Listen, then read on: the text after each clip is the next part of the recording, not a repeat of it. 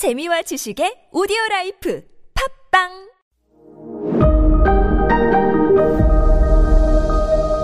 네, 안녕하십니까. 역사 스토리텔러 썬킴 인사 드리겠습니다. 루이 보나파르트가 프랑스의 대통령이 됐는데 되자마자 이상한 짓을 많이 했죠. 근데 당시 그 프랑스 헌법을 딱 보니까 대통령이 연임을 못하게 돼 있네. 즉 나는 단임 대통령만 하고 물러나야 돼요. 물러나야 돼. 그래서 뭘 하냐면 참 자기가 대통령인데 자기가 현직 대통령인데 구테타를 일으켜요. 이게 뭔 소리냐? 어, 새 헌법을 만들기 위한 구테타를 일으켜요. 1500, 아, 1851년, 1851년 12월 2일. 어디선가 많이 듣던 이름, 날 아니에요? 12월 1일이 그, 나폴레옹 자기 삼촌, 나폴레옹이 아우스터리치 전투에서 승리한 기념일이잖아요. 그래서 요거 전투에서 승리해가지고 그 삼촌이 만든 게 개선문이잖아요. 개선문. 요때 딱 맞춰가지고 12월 2일에 구테타를 일으킵니다. 왜? 국민들 향수 불을 일으키려고. 맞아. 그때가 좋았어. 그때 좋았지. 아, 그 노래 아니구나. 맞아, 맞아, 맞아. 나폴레옹 때가 그나마 우리 프랑스가 정말 강력하고 훌륭한 국가였어. 정말 머리 잘 썼어요. 나폴레옹에 대한 그런 추억, 향수를 불러일으키려고 일부러 프랑스가 대승을 거뒀던 12월 2일에 구테타를 일으켜요. 참 이게 뭐라고 해야 되나. 구테타를 일으켰으면 반대를 해야 될 거 아니에요. 국민이란 사람들이. 근데 절대적으로 지지를 하네 국민들이 프랑스 국민들이 하 구테타를 지지해줬어요. 왜? 나폴레옹과 연결돼 있었기 때문에 이 구테타를 일으킨 다음에 뭘 했냐면요 임기를 일단 10년으로 늘려요. 늘려요. 그리고 전쟁 선포권도 대통령이 가져가게 만들어요. 이 정도면 거의 황제예요. 10년 동안 대통령 했다? 나 같으면 그만할 거예요, 진짜. 새 헌법, 새 헌법 구테타를 일으킨 다음에 새 헌법은 골자가 뭐냐면 일단 대통령 임기 10년, 10년, 20년으로만 안 맞는 게 어디예요? 10년에 뭐 국민의 동의 필요 없고 그냥 무조건 내가 전쟁하자. 그러면 전쟁 선포할 수 있는 막강한 권력을 줍니다.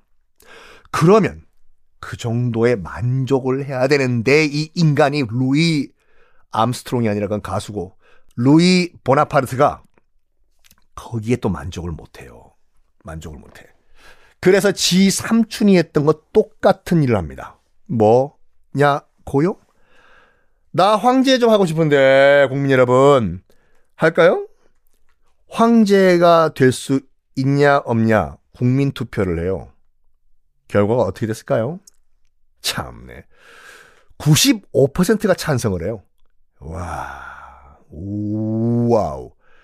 그래가지고 1852년 루이 보나파르트가 프랑스는 오늘부터 황제 국가가 됐다라고 선언을 해요.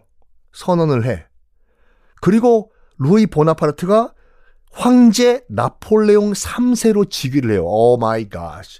다시 프랑스는 황제가 다스리는 나라가 됩니다. 아니, 자, 여기서 질문. 나폴레옹, 자기 삼촌은 나폴레옹 1세였잖아요. 세인트 헬레나 섬으로 쫓겨간. 근데 지금 자기 조카는 다시 황제가 된 다음에 삼촌 후광을 입고 나폴레옹 3세가 됐잖아요. 중간에 낑겨 있는 그럼 나폴레옹 2세는 있었나? 있었죠. 자, 여기서 잠깐 나폴레옹 당시에 제가 하지 않았던 나폴레옹의 여러 가지 여인들과 결혼 이야기를 좀 할까 합니다. 나폴레옹의 첫째 부인은 조세핀이라는 여인이었어요. 프랑스계 여인이에요. 그렇지만 어디서 태어났냐면 당시 카리브해. 카리브해는 지금 거기 뭐 쿠바 뭐 요쪽이 있는 데죠. 카리브해에 프랑스 식민지였던 한 섬에서 농장주의 딸로 태어납니다. 조세핀. 잘 살았어요, 처음엔요. 잘 살았어요. 농장주 딸인데 그런데 한 번은 어마무시한 허리케인이 몰려와가지고 농장이 박살이 나버려요. 집안이 몰락합니다. 조세피는 야망이 있던 여인이었어요. 나는 성공할 거야. 잘 살 거야. 해서 뭘 하냐면 이런 카리브해의 섬에 처박혀 있으면 내가 무슨 성공은 성공이야. 그래. 사람은 태어나면 서울로 가야 되듯이 나는 여기는 난 프랑스 사람이니까 난 파리로 가서 나는 성공하겠다라고 파리로 배 타고 건너와요. 조세핀이. 그래서 일단은 성공하겠다라는 그 꿈을 야망을 갖고 왔잖아요. 조세핀은 파리로 와서 바로 파리 사교계에 들어갑니다. 사교계. 빠바바밤 빰빰 빰빰 춤도 추고 그래서 당시에 실권자였던 한 장군과 결혼을 해요. 프랑스 혁명 전이에요. 근데 그 남편이 루이 16세 측 인사였거든요. 그래가지고 프랑스 혁명 때 남편이 단두대 목이 날라가 버려요. 땡강. 어머? 어떡하나? 1차 위기가 왔네, 내 인생에서? 우와우. 남편 백 믿고 결혼했는데. 당시 이제 그 조세피는 벌써 두 명의 자녀가 있었어요. 그 목 날라간 장군 사이에서. 아들 하나, 딸 하나. 조세피는 파리 왜 왔다고요? 그렇죠. 권력을 잡기 위해서 왔죠. 야망이. 그래가지고 또 다른 다른 남자를 찾기 시작해요. 어슬렁거리는 밤거리를 헤매는 우리는 어, 하이에나와 같이 다른 남자를 찾았는데 당시 혁명 정부의 실권자였던 바라스라는 한 실권자의 첩이래요. 애인. 바라스는 당시에 유부남이었기 때문에 정식 결혼할 수가 없어요. 그래가지고 애인이 돼요. 바라스의 여인이 돼가지고 벌써 아들, 딸은 있는데 살아가요. 그렇지만 이 바라스란 인물도 참 이 인간이 덜 된 게 뭐냐면 슬슬 이제 조세핀이 실증이 나기 시작한 거야, 이제. 어차피 뭐 정식 부인도 아니고 실증이 났는데 바로 차버릴 수는 없잖아요. 그래서 아주 황당한 생각을 해요. 이 바라스가. 자기의 현재 애인인 아들, 딸, 딸린 조세핀을 다른 남자한테 넘겨야지. 라는 말도 안 되는 생각을 해요. 그래가지고 누구한테 넘길까 하다가 자기 밑에 있던 20대의 팔팔한 젊은 장교였던 또 시골 출신의 아무것도 모르는 그런 순박한 나폴레옹에게 넘기자라고 생각을 합니다. 그래서 소개팅 안에 소, 소개팅을 해줘요. 저녁 식사 자리에 다 모이게 해요. 나폴레옹도 오라고 하고 조세핀도 오라고 하고.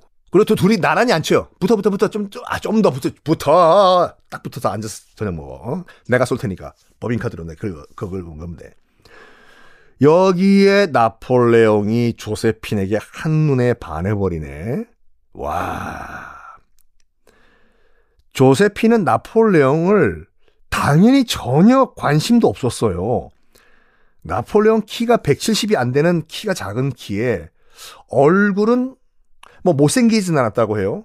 하지만 시골 출신의 백도 없고 그냥 어리버리한 그냥 젊은 장교예요.